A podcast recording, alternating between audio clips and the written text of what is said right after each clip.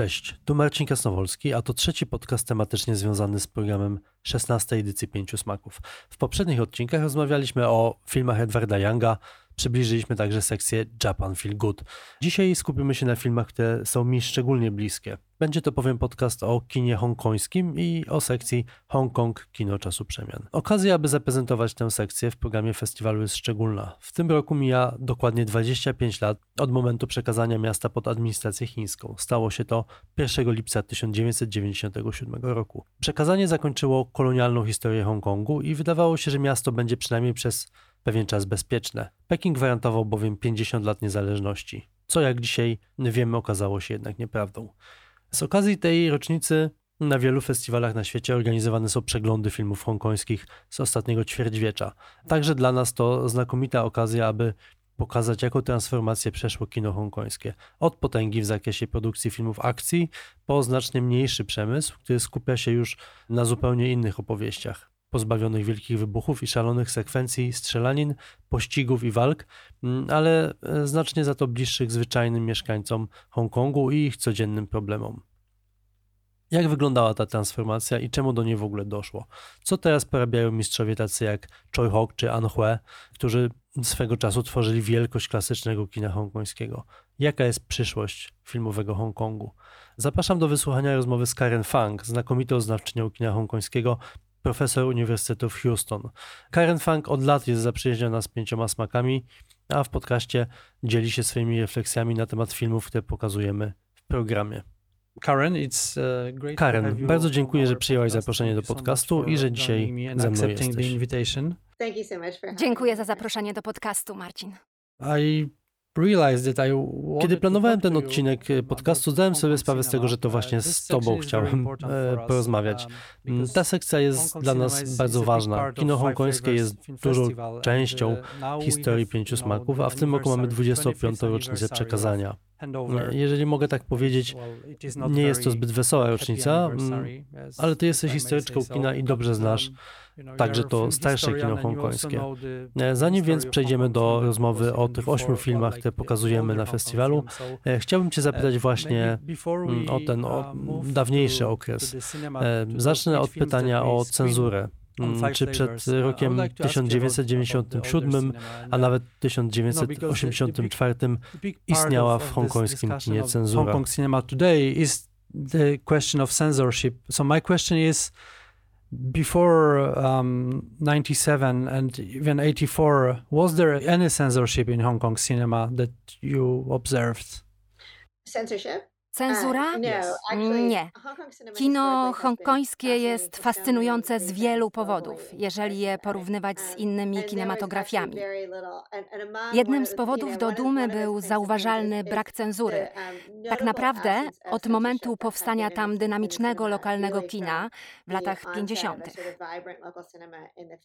Miało to związek z ewolucją Hongkongu pod panowaniem brytyjskim jako kapitalistycznego hubu.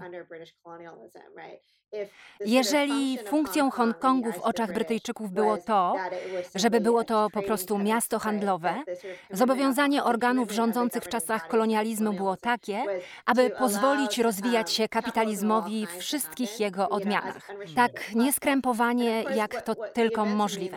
Ważne też są wydarzenia w Chinach kontynentalnych w czasie rodzenia się komunizmu oraz podczas rewolucji kulturalnej w tysiąc dziewięćset sześćdziesiątym piątym roku, a więc od czterdziestego piątego do sześćdziesiątego piątego. A tak naprawdę zaczynając już od lat trzydziestych, a więc od japońskiej okupacji. W połowie dwudziestego wieku populacja Hongkongu znacznie się zwiększyła z powodu ogromnego napływu imigrantów z Chin kontynentalnych, uciekających przed ekonomicznymi i politycznymi perturbacjami. Zjawisko to utrwaliło przywiązanie do kapitalizmu w Hongkongu we wszystkich dziedzinach, na przykład w finansach czy w produkcji. Była to istota rządów prawa w Hongkongu. Politolodzy, historycy i ekonomiści mówią, że rząd nie interweniował, by pozwolić rynkowi się rozwijać.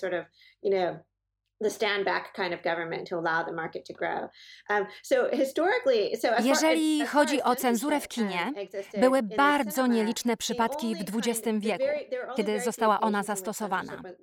Nie pamiętam dokładnie numeru ustawy, ale w czasach kolonialnych istniało prawo, które mówiło tak. Każdy film, który jest postrzegany jako zagrażający polityce zagranicznej, będzie podlegał wstrzymaniu lub żądaniu zmiany.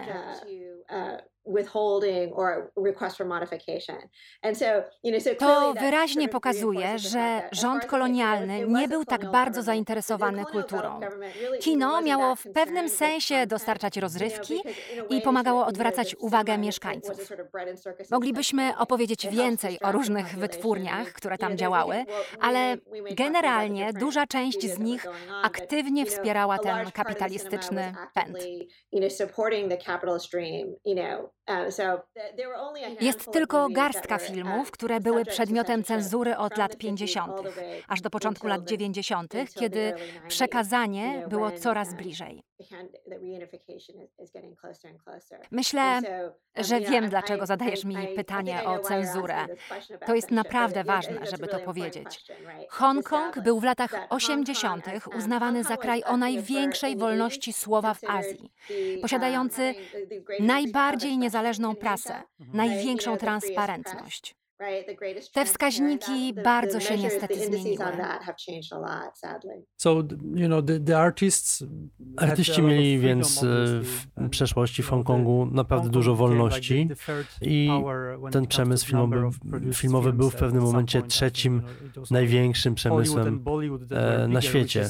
I tylko Hollywood i Bollywood były większe, co jest niezwykłe, biorąc pod uwagę fakt, że jest to miasto zamieszkałe przez jakieś osiem milionów ludzi. Jedynym ograniczeniem tak naprawdę dla tych filmowców był wymóg producentów, aby filmy zarabiały pieniądze. Kino arthouse'owe, realizowane na przykład przez Anhuel, ale także przez wielu innych wspaniałych twórców, było gdzieś na marginesie. A potem nastąpił rok tysiąc dziewięćset osiemdziesiąty czwarty, w którym Hongkończycy dowiedzieli się, że za trzynaście lat ich miasto zostanie przekazane Chinom. Czy po roku osiemdziesiątym czwartym obserwujesz w kinie hongkońskim jakiś niepokój, obawy o przyszłość? Since that year eighty-four, do you observe in Hong Kong cinema some kind of anxiety or maybe fear of of the future? Tak, jestem jedną z wielu osób, które o tym pisały. W latach osiemdziesiątych w Hongkongu miał miejsce prawdziwy renesans kina. Masz absolutnie rację. W tym szczytowym okresie był to trzeci najbardziej płodny przemysł filmowy na świecie, co jest niezwykłe, biorąc pod uwagę fakt, że jest to tak małe terytorium z tak małą populacją. Inną miarą znaczenia tego kina był jego globalny wpływ. Było ono niesamowicie żywe. Miało szeroką, masową dystrybucję w regionie i znaczące wpływy na całym świecie. Filmy z Hongkongu były niezwykle dochodowe w całym chińskojęzycznym świecie, łącznie z Tajwanem i zamorskimi diasporami Chińczyków, Malezyjczyków, a także w Singapurze. Te filmy były dystrybuowane w Tajlandii, były bardzo popularne w Japonii, która była lukratywnym rynkiem. A potem, co jeszcze ważniejsze, inne przemysły na świecie patrzyły w stronę Hongkongu, szukając inspiracji, szczególnie w obrębie kina akcji. Pisałam na przykład o Michaelu Hue, komiku. Był on jedną z największych gwiazd Japonii, a dla komika umiejętność przekroczenia bariery języka i kultury jest naprawdę czymś niezwykłym. To jest coś, co na przykład nie udało się nigdy Bollywoodowi, mimo tych wszystkich wielkich produkcji. Bollywood to szalenie płodny i rozległy przemysł filmowy, który nigdy nie miał tak globalnego wpływu jak Hongkong. Zjawisko to zaczęło się w latach siedemdziesiątych, gdy inne najważniejsze przemysły na świecie, na przykład Hollywood i Japonia, zaczęły spoglądać w kierunku Hongkongu w poszukiwaniu inspiracji. We wczesnych latach osiemdziesiątych, około roku osiemdziesiątego czwartego, kiedy ogłoszono wspólną deklarację chińsko-brytyjską, pojawił się lekki niepokój w Hongkongu. Na zasadzie, co to wszystko dla nas oznacza? Mieliśmy środowisko czystego kapitalizmu kulturalnego i politycznego, w którym funkcjonowaliśmy tak długo jako gospodarka i społeczeństwo. I z pewnością to dzięki temu przemysł filmowy był w stanie prosperować komercyjnie i kreatywnie. Istniał więc lekki niepokój i obawa, co to może dla nich oznaczać. Ale pamiętajmy, że było to jednocześnie społeczeństwo postkolonialne. Było tam więc też w pewnym sensie zainteresowanie, być może optymizm, co do możliwości odrzucenia rządów kolonialnych. Pamiętajmy, że w Hongkongu w latach sześćdziesiątych miały miejsce zamieszki między komunistami a rządami kolonialnymi. Był to więc dość ambiwalentny czas. Co ważne, w roku osiemdziesiątym dziewiątym miały miejsce wydarzenia na placu Tiananmen, kiedy partia komunistyczna rozkazała oddziałom strzelać do protestujących demokratycznie cywilów. Był to sygnał dla wszystkich w Hongkongu, że zbliżające się rządy chińskie mogą mieć więcej negatywnych niż pozytywnych konsekwencji. I to właśnie wtedy można dostrzec przesunięcie w kinie w kierunku większego niepokoju i pesymizmu. To wtedy pojawiają się filmy akcji z naprawdę wysoką liczbą trupów, alegoryczne opowieści o alienacji i rozpaczy.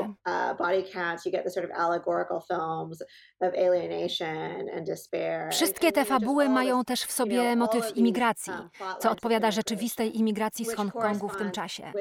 Była ona stosunkowo niewielka między osiemdziesiątym drugim osiemdziesiątym czwartym a osiemdziesiątym dziewiątym, ale po osiemdziesiątym dziewiątym nastąpił nagły skok. W latach dziewięćdziesiątych obserwowaliśmy, jak wielu mistrzów kina hongkońskiego opuszcza swoje miasto i jedzie do Hollywoodu. Tak zrobili na przykład John Woo, Choi Hok czy Ringo Lam. Wszyscy wyjechali właśnie do Fabryki Snów i no, raczej nie odnieśli tam większych sukcesów. W zasadzie tylko John Woo nakręcił parę naprawdę kasowych filmów. Ale mieliśmy także na przykład Yuen Woo-pinga, który pracował przy Matrixie, pracował tam nad scenami walk. Przez to pracę odmienił tak naprawdę historię kina. To jest naprawdę piękne, ale w roku tysiąc dziewięćset dziewięćdziesiątym siódmym, kiedy dokonało się przekazanie, przemysł filmowy w Hongkongu był już znacznie słabszy niż w przeszłości.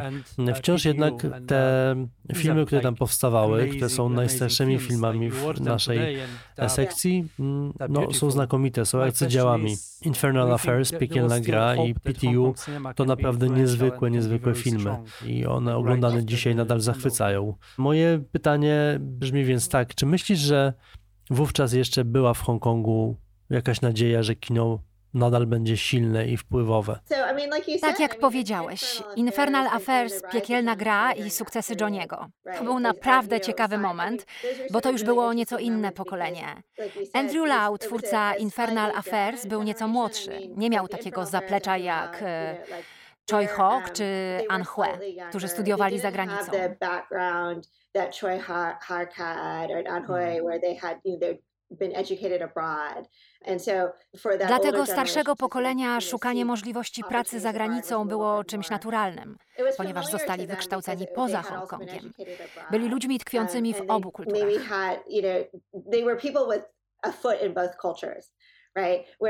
To młodsze pokolenie, ekipa, która zrealizowała Infernal Affairs, mogła czuć się silniej zakorzeniona w Hongkongu, ponieważ zostali oni tam wykształceni. Weszli do branży filmowej bez czasu spędzonego za granicą.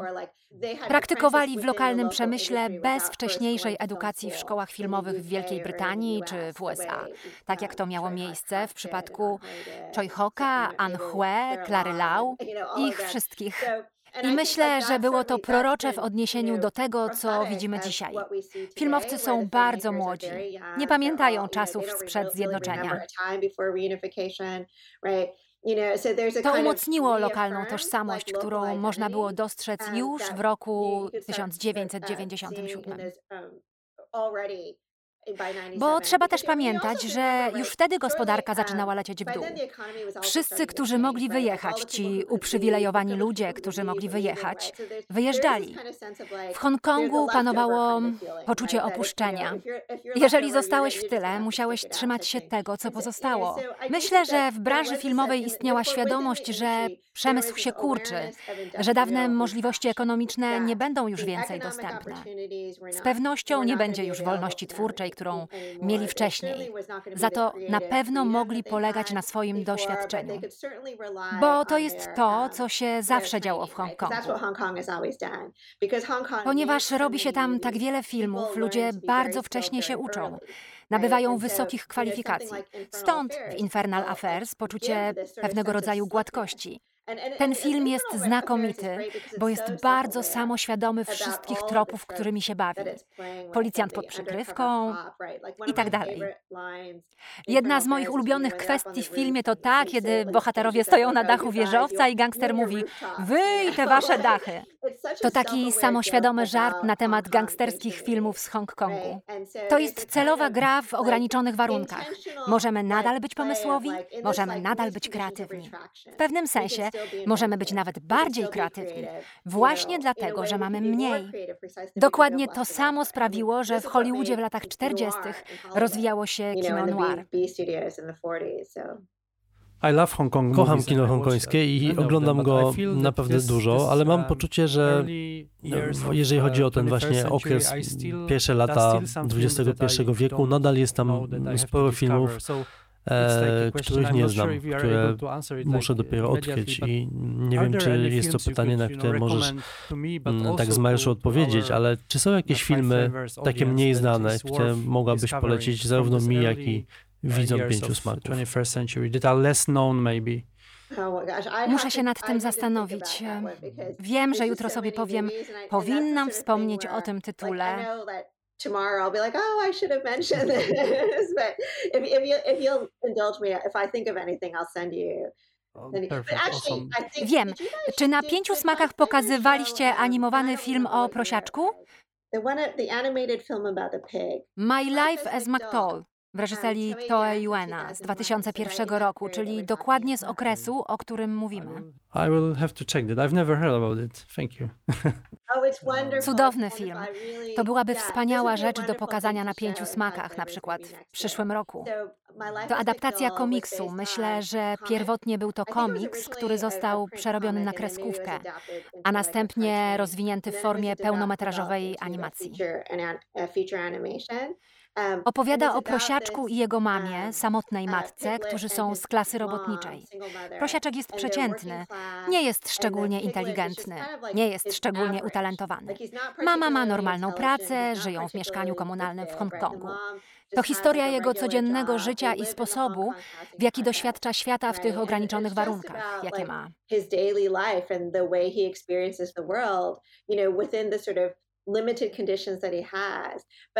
Animacja jest piękna. Film jest cały pastelowy i ma wspaniałe sceny, w których prosiaczek wyobraża sobie, że lata nad Hongkongiem. To film skierowany do dzieci i do całych rodzin, który pokazuje, że nawet przeciętne może być piękne. Znajduje przyjemność i radość w ramach ograniczeń i limitów. It, it recognizes, it, it finds pleasure and joy within constraint and limitation. Oh, that, that sounds really great. Brzmi wspaniale, dziękuję. Będę musiał sprawdzić ten film. Jednym z największych odkryć, jakich ja dokonałem przygotowując tę sekcję, był zdecydowanie Motyl w reżyserii Yan Yan Mak. Nigdy nie miałem wcześniej pojęcia, że taki film istnieje i kiedy go zobaczyłem, wiedziałem, że musimy go zdobyć do programu. Nie było to łatwe, ale w końcu się udało. I mam taką refleksję, że Yan Yan Mak zdołała nakręcić Motyla, ponieważ kino hongkońskie stało się mniej komercyjne i pojawiły się fundusze no, takie publiczne na filmy. Czy możesz coś o tym opowiedzieć? Jak twórcy mogli pracować w przemyśle, w którym było mniej pieniędzy i czy paradoksalnie mimo wszystko nie pojawiły się jakieś nowe możliwości? To dla mnie jedna z najciekawszych rzeczy, jakie się wydarzyły w kinie w Hongkongu. Od tego wczesnego okresu, o który pytasz, do miejsca, w którym jesteśmy teraz. Nie ma wątpliwości, że dzisiejsze kino Hongkongu nie przypomina tego, czym było kiedyś. I myślę, że to może być bardzo trudne dla ludzi, którzy kochają, tak jak my wszyscy, kino lat osiemdziesiątych, właściwie od lat siedemdziesiątych do wczesnych lat dziewięćdziesiątych. Ograniczenia, jak powiedziałam wcześniej, przekształciły jednak ten przemysł w interesujący sposób. My, jako widzowie, musimy nauczyć się oglądać to zupełnie inne, dużo mniejsze, bardziej intymne kino, aby docenić je na jego własnych warunkach. I wiesz, jedną z naprawdę fascynujących rzeczy, które wydarzyły się w tym przemyśle, jak wskazujesz, jest to, że praktycznie nie jest to już kino komercyjne. Każdy w Hongkongu, kto był zainteresowany robieniem filmów komercyjnych, wyjechał do Chin. To tam są pieniądze. Więc mamy do czynienia z całkowitym rozjechaniem się przemysłu. Jedyne, co naprawdę możemy nazwać Made in Hong Kong, to filmy kręcone w języku kantońskim, lokalnie, całkowicie niezależnie od wymogów chińskiego ciała regulacyjnego SARFT. Te filmy są często realizowane za pieniądze z grantów od władz miasta, z Kickstartera, ze zbiórek crowdfundingowych. Robi się je w bardzo ograniczonym budżecie, ale są niezwykle efektywne. A filmowcy są bardzo młodzi, często mają po dwadzieścia parę lat, pracują z aktorami amatorami. Bardzo lubię oglądać te filmy i jestem cały czas pod wrażeniem tego, jak skutecznie i jak pewne realizacyjnie one są, biorąc pod uwagę, jak niskie są ich budżety i jak młodzi i stosunkowo niedoświadczeni są ci filmowcy. Chociaż oczywiście nie są oni aż tak niedoświadczeni, gdy pomyśli się o środowisku, w którym się rozwijają. Dokładnie to chcemy pokazać filmami w tej sekcji. To przejście od kina gatunkowego do tych bardziej osobistych historii. Przejdziemy zaraz do tych nowszych filmów, ale zanim to się stanie, chciałbym porozmawiać jeszcze z Tobą o jednym ważnym czynniku, a więc o pieniądzach. Było tych pieniędzy coraz mniej w Hongkongu, ale obok były Chiny i mamy cały ten ważny, ten aspekt zmiany Hongkongu i jego kina przez właśnie Chiny. Dla komunistów bowiem kino jest ważną sztuką i pewnym narzędziem do kontrolowania ludzi. Czy możesz zatem opowiedzieć, w jaki sposób Chiny wpływały na kino hongkońskie? Bo to był pewien proces rozciągnięty w czasie.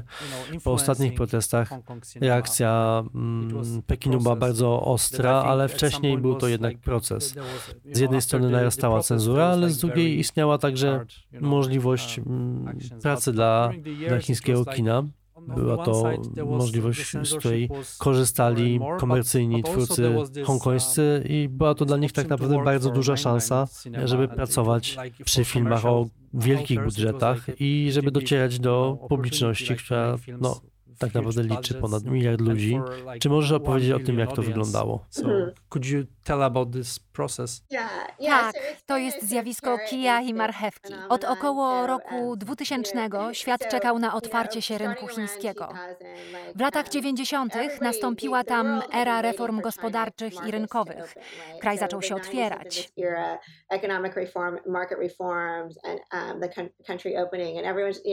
Wszystkie korporacje śliniły się na myśl o możliwości pozyskania miliarda nowych konsumentów. Był taki moment w drugiej lub w pierwszej dekadzie dwudziestego pierwszego wieku, gdy w Chinach otwierano codziennie sześć nowych kin.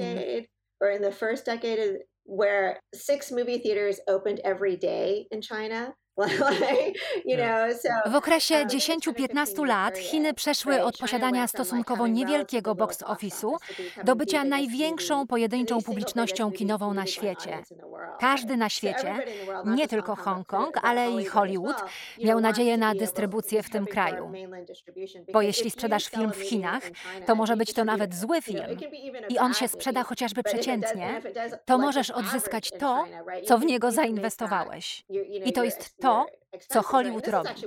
Hollywoodzkie filmy są tak drogie w produkcji i często niedobre, że wciąż potrzebują chińskiego rynku.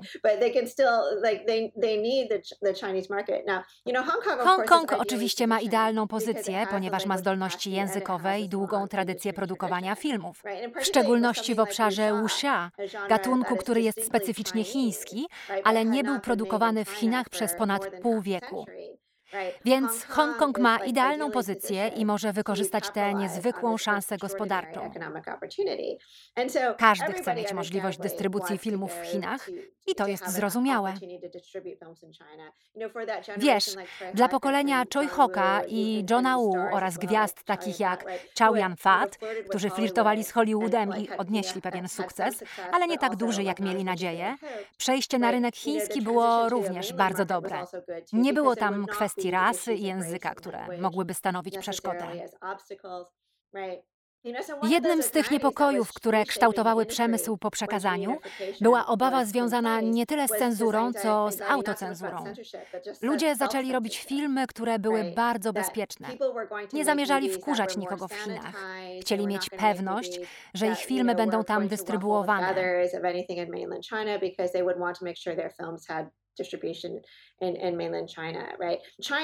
Chiny określają zasady za pomocą serii ustaw, o których wcześniej wspomniałam, mówiąc o SARFT, Narodowa Administracja Radia i Telewizji. Jest to organ rządowy, są to prawa rządowe, które określają, jakie filmy mogą być pokazywane w lokalnych kinach w Chinach. To, czego wszyscy chcą, to koprodukcja lub lokalna dystrybucja. Nie chcą być zagranicznym importem. Na przykład polski film byłby nieuchronnie postrzegany jako zagraniczny import. Ponieważ Chiny chcą rozwijać swój własny przemysł i własny rynek, dają bardzo mało miejsca w kinach dla takich importów. Cały świat konkuruje o tę ograniczoną liczbę miejsc. Ilość z roku na rok zmienia się w górę lub w dół, ale jest ich po prostu za mało. Możesz natomiast dostać lokalną dystrybucję, jeżeli masz chińskojęzyczny film, który był kręcony częściowo w Chinach z użyciem chińskiej obsady i ekipy w języku mandaryńskim. Taki film może być uznany za lokalny lub przynajmniej za koprodukcję. O taki status ubiega się wiele europejskich filmów, które wchodzą we współpracę z Chinami. To się staje bardzo silną marchewką do stosowania autocenzury. Wszystkie scenariusze muszą być zatwierdzone przez rząd na wczesnych etapach. Dodatkowo, w zeszłym roku, a może z dwa lata temu, rząd pekiński zacieśnił bardzo mocno kontrolę w miejscach takich jak Hongkong. Widzimy, że wprowadza tam coraz większą ilość praw odnoszących się do różnych dziedzin życia.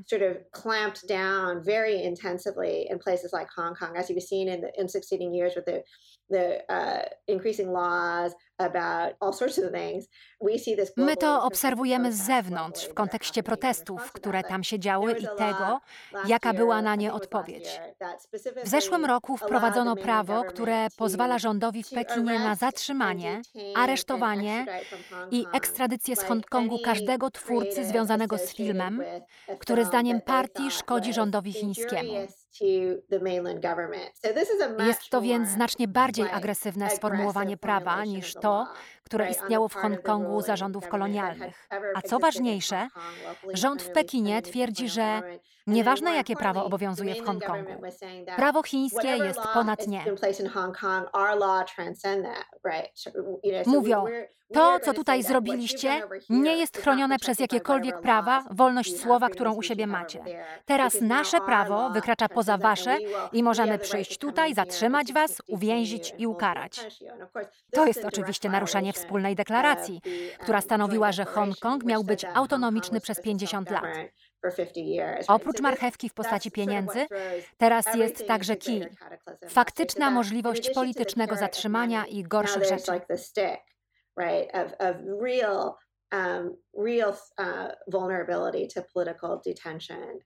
Słyszałem też, nie wiem czy to prawda, że ta cenzura może być obecnie stosowana także w stosunku do starych filmów. Czy tak rzeczywiście jest? Tak, tak. Musiałbyś porozmawiać o tym z prawnikiem. Problem polega na tym, że Chiny nie mają takiej praworządności, jaka była w Hongkongu. Tam było takie podejście do prawa, że jak coś było postanowione w przeszłości, to oceniało się rzeczy w ramach tego. Ale oczywiście w Chinach jest dużo mniej nadzoru i znacznie większa kapryśność w tworzeniu i wdrażaniu prawa. Myślę, że wszyscy widzą, że nie jest to system, który jest przyjazny.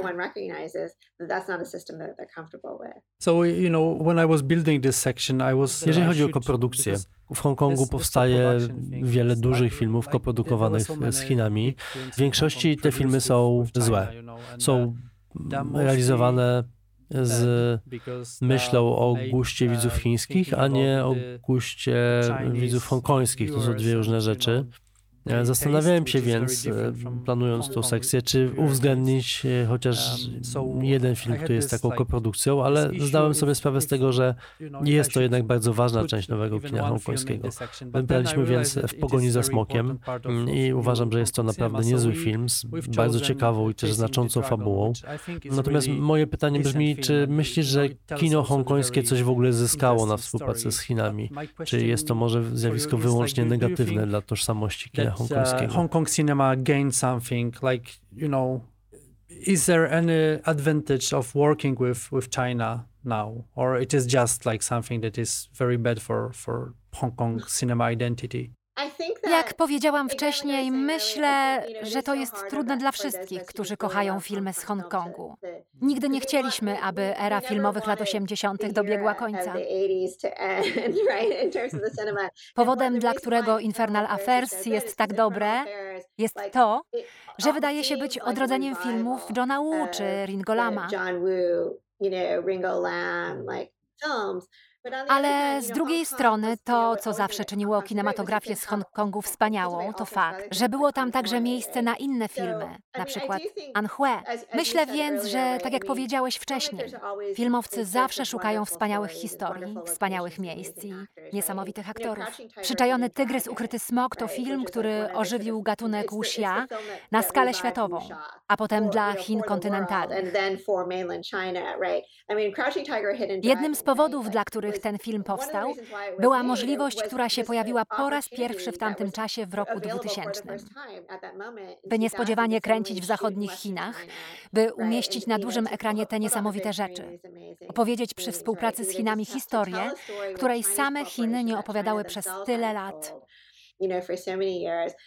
Zawsze uważam, że lepiej mieć więcej możliwości twórczych niż mniej.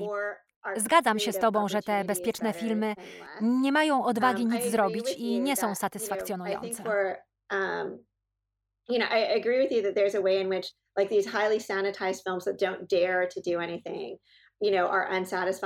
Inną rzeczą, która naprawdę mnie niepokoi i jest to coś, co jest prawdą o hollywoodzkich mediach, hollywoodzkich treściach, jest to, że są one bardzo zorientowane na konsumenta. Nowe filmy, które są zatwierdzane do dystrybucji w Chinach, opowiadają o błyszczących gwiazdach, które żyją wspaniałym życiem. Nie ma tam zbyt wiele serca do postaci. Jest to po prostu przede wszystkim rodzaj promocji pewnego rodzaju życia. Rozumiem, dlaczego takie filmy są ważne dla Chin. Próbuje się pokazać reszcie świata, że są tak samo kosmopolityczne, że mają świetną jakość życia, jak w krajach pierwszego świata. I rozumiem, że to ważne, ale wydaje się trochę puste. Myślę też, że wszystkie te rzeczy mogą współistnieć. Zawsze lepiej jest mieć więcej, ponieważ kreatywność zawsze się zmienia. Pojawiają się nowi filmowcy, nowi artyści i nowe wizje. Co więcej, będąc Amerykanką azjatyckiego pochodzenia, widzę, że z powodu pandemii jest bardzo dużo antyazjatyckiej przemocy na świecie. Czuję, że istnieje kwestia krytyki antychińskiej, która jest ważna, gdy mówimy o polityce. Ale jest to również niezwykle wrażliwa kwestia, z którą trzeba obchodzić się bardzo ostrożnie. Jeżeli mogę tylko skomentować zjawisko kręcenia filmów dla Chin przez Hollywood, myślę, że to okno możliwości się właśnie zamyka. Chiny chyba nie będą już tych filmów tak ochoczo zapraszać na swoje ekrany i jesteśmy tutaj w bardzo ciekawym momencie tak naprawdę historii kina.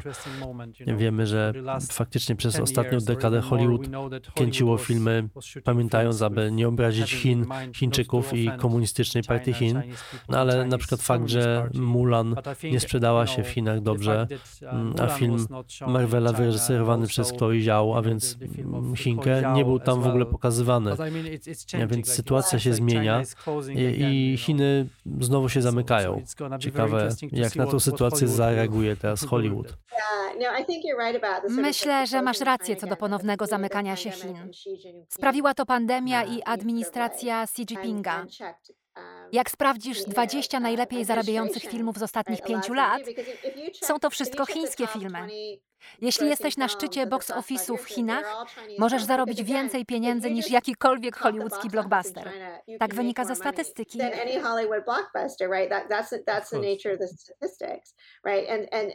Chiny nauczyły się teraz robić filmy w hollywoodzkim stylu, więc robią je i są one odpowiednie w stosunku do tego, co chcą, aby ludzie zobaczyli.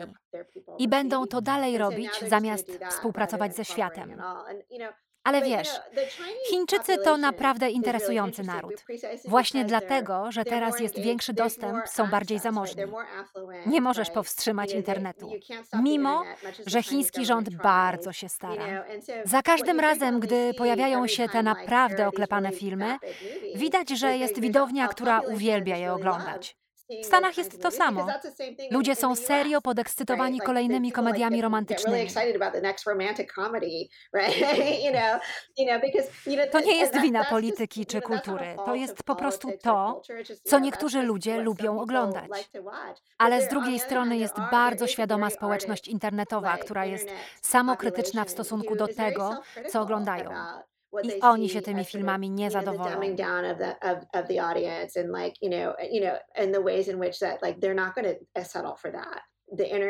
Internet, globalny dostęp, zamożność pozwala im być również bardziej krytycznymi. Yeah, that's, that's gonna be very interesting. Tak, to jest naprawdę ciekawe, co się teraz wydarzy. Ale wracając do Hongkongu, mówiliśmy o tych wielkich mistrzach pracujących w Chinach, na przykład Choi Hok. To, co on tam teraz kręci, to są filmy, które zarabiają miliardy dolarów i to jest e, absolutne szaleństwo. Ale mamy w programie Septet i to jest bardzo specjalny projekt, który powstał głównie chyba dzięki wysiłkowi Johniego Toe, e, twórcy, który pracował w Hongkongu wyjątkowo długo i wyjątkowo długo opierał się też tej pracy w Chinach. W końcu tam trafił. Jego ostatnie filmy nie są rewelacyjne, ale jeszcze na przykład Kartel, który jest koprodukcją, jest arcydziełem moim zdaniem. Arcydziełem, w którym Johnny to bawi się z chińską cenzurą. Co sądzisz o Septecie, zrealizowanym przez siódemkę mistrzów kina hongkońskiego, którzy opowiadają historię siedmiu dekad Hongkongu? How do you feel about Septet, about seven masters of Hong Kong cinema that are telling the story, the, the history of, yeah, of Hong Kong, like, you know, seven decades of, of Hong Kong cinema and... Tak, Septet był interesujący. Myślę, że zawsze, gdy oglądasz tych mistrzów, jest to bardzo interesujące. Oni również, Ann Hui, Chow Hung i Yuen Woo-ping, mają tak długą wspólną historię, więc myślę, że wszyscy naprawdę cieszą się tymi momentami, kiedy czujemy, że możemy się przyglądać chwilą wielkości tych mistrzów, którzy wspólnie pracują. To trochę dziwne, bo każda nowela w Septecie jest jak krótka wersja filmu, który już kiedyś powstał. Na przykład ta pierwsza, o szkole sztuk walki, to w zasadzie malowane twarze. Ta ostatnia o tym, kto zwariował, czy to ja zwariowałem, to gabinet doktora Caligari.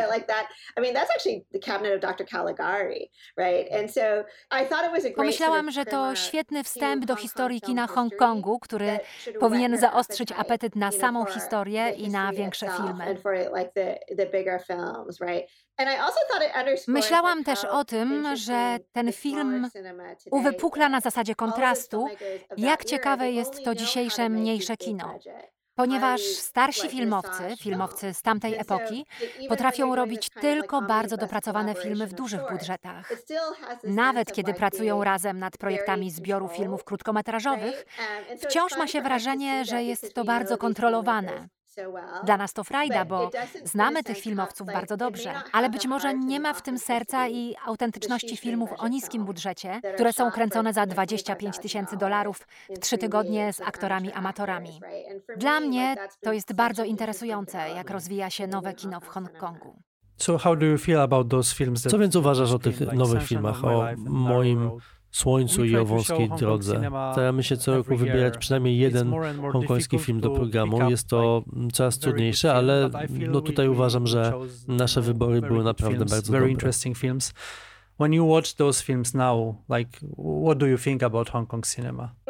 Jak już mówiłam, naprawdę kocham te niskobudżetowe filmy. Moje słońce jest bardzo spójne z tym, co kręciło się w Hongkongu w ostatnich piętnastu latach. Było tak wiele filmów traktujących o ludziach z niepełnosprawnościami i tych z marginesów. Na przykład Obłąkany świat, czy film o chorobie psychicznej, albo ten o szkole dla uczniów ze spektrum. W ciągu ostatnich piętnastu lat powstało w Hongkongu wiele filmów, które skupiają się na ludziach, którzy generalnie nie są pokazywani w kinie, ponieważ nie są piękni, nie są estetyczni. Nie byli pokazywani w kinie hongkońskim, ponieważ było ono bardzo komercyjne. A także dlatego, że w Hongkongu historycznie jest bardzo mało pomocy społecznej. Ta nagła filmowa zmiana w portretowaniu tej populacji niepełnosprawnych, chorych psychicznie, głęboko zubożałych, starzejących się, była naprawdę interesująca, ponieważ wszyscy uwielbiają czytać kino Hongkongu alegorycznie, jako rodzaj alegorii dla jego politycznej kondycji. Ja też to robię. Myślę, że nie można nic na to poradzić. To kino jest bardzo samoświadome w robieniu tego, ale jednocześnie mówi, to jest opowieść o nas samych.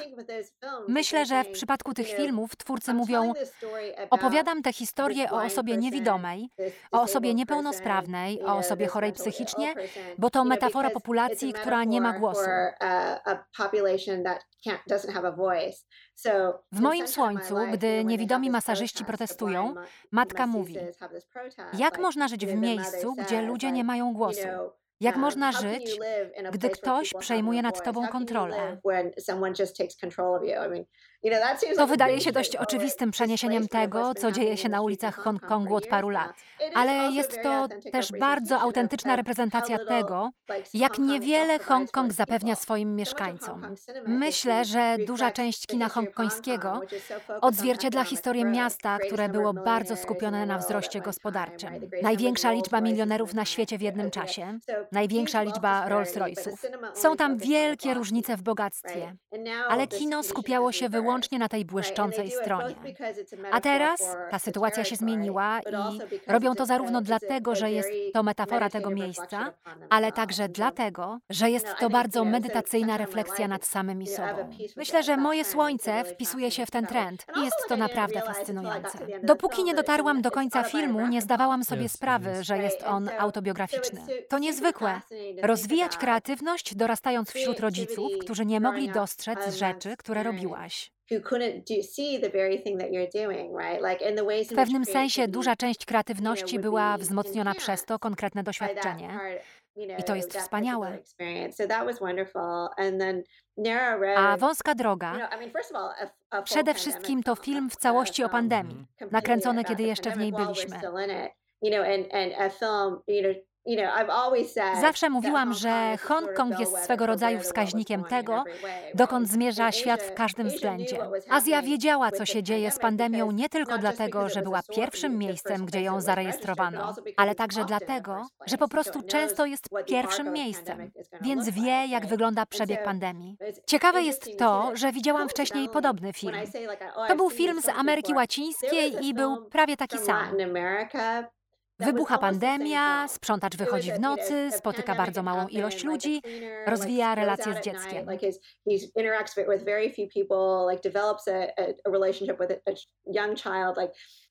Więc to ciekawe. Wróćmy do tego, co mówiłam wcześniej. Ludzie i miejsca na marginesie doświadczają kryzysu szybciej i jako pierwsi. I dlatego w pewien sposób lepiej go rozumieją. Oczywiście, obejrzenie filmu o pandemii zrobionego w Hongkongu jest fascynujące, ale seans był też ciekawy, bo był tak podobny do tego innego filmu, który widziałam ponad dziesięć lat temu, osadzonego gdzieś w Ameryce Łacińskiej. Myślę, że jeśli mieszkasz w Europie lub w Stanach Zjednoczonych, jesteś jakby zabezpieczona przed bezpośrednimi konsekwencjami kataklizmu czy kryzysu. Ci najbardziej narażeni tak nie mają. Tak, to prawda. Mam jeszcze jedno pytanie. W sumie mam tych pytań znacznie więcej, ale wiem, że twoje dzieci już na ciebie czekają. Też mam komentarz do Wąskiej drogi. Miałem przyjemność rozmawiać z reżyserem i podczas wywiadu powiedział mi, że mieszka już teraz w Londynie. Opuścił Hongkong, aby zacząć nowe życie. Nadal chce kręcić o Hongkongu swoje kolejne filmy, ale już będzie to robił na odległość. Moje pytanie nie jest chyba łatwe. Chciałbym zapytać, jak widzisz przyszłość kina hongkońskiego? Czy da się w ogóle zachować hongkońską tożsamość w filmach, biorąc pod uwagę sytuację polityczną? Is it possible to to save the Hong Kong identity in the cinema? Now having all this political, you know, situation with China. To takie ciekawe. Rozmawialiśmy wcześniej o tym, że Hongkong był kiedyś najbardziej wolnym miejscem w Azji, z największą przejrzystością i największą wolnością prasy. Teraz od pięciu czy sześciu lat tak już nie jest. To Tajwan jest teraz uważany za miejsce w Azji z najbardziej niezależnymi mediami. Jestem pochodzenia tajwańskiego. Moi rodzice są Tajwańczykami. Dla mnie to słodko-gorzka zmiana, obserwować jak to się dzieje. Widzieć jak miejsce, które kocham, traci pewien przywilej, a jednocześnie patrzeć jak inne miejsce, które jest dla mnie mniej znaczące, podnosi swoją wartość. Mam, jak możesz sobie wyobrazić, ogromną kolekcję filmów z Hongkongu na D V D i na V C D. Teraz wszystko jest cyfrowe, więc nie zniknie, ale w sumie nigdy nie wiadomo. Mam te rzeczy, bo były mi potrzebne do pracy naukowej. Zawsze zastanawiałam się, co z nimi zrobię, ponieważ przechodzę do innych projektów badawczych, nie potrzebuję ich trzymać. Chciałabym to wszystko gdzieś umieścić. Pierwszą myślą było oddanie filmów do Hong Kong Film Archive, które wykonuje wspaniałą pracę. To jest niesamowite archiwum filmowe. Ale nikt nie spodziewał się, że rzeczy w Hongkongu zmienią się tak szybko. Nie jestem pewna. Nie wiem, co się stanie. Na uniwersytetach w Anglii, w Kanadzie czy w U S A jest wiele miejsc, które celowo starają się budować archiwa Hongkongu, ponieważ mają poczucie odpowiedzialności za ochronę i zachowanie rzeczy, o których wiedzą, że są narażone w samym Hongkongu. Co zrobię z moimi D V D i V C D?